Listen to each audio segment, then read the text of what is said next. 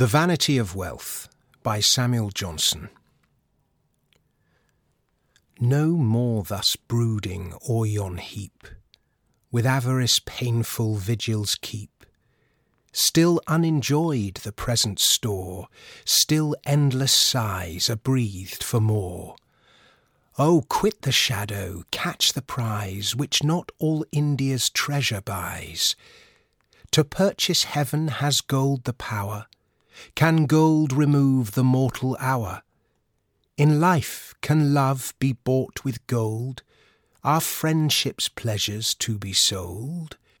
No, all that's worth a wish, a thought, fair virtue gives unbribed, unbought. Cease then on trash thy hopes to bind, let noble views engage thy mind. With science tread the wondrous way, or learn the muse's moral lay. In social hours indulge thy soul, where mirth and temperance mix the bowl. To virtuous love resign thy breast, and be by blessing beauty blessed. Thus taste the feast by nature spread, ere youth and all its joys are fled.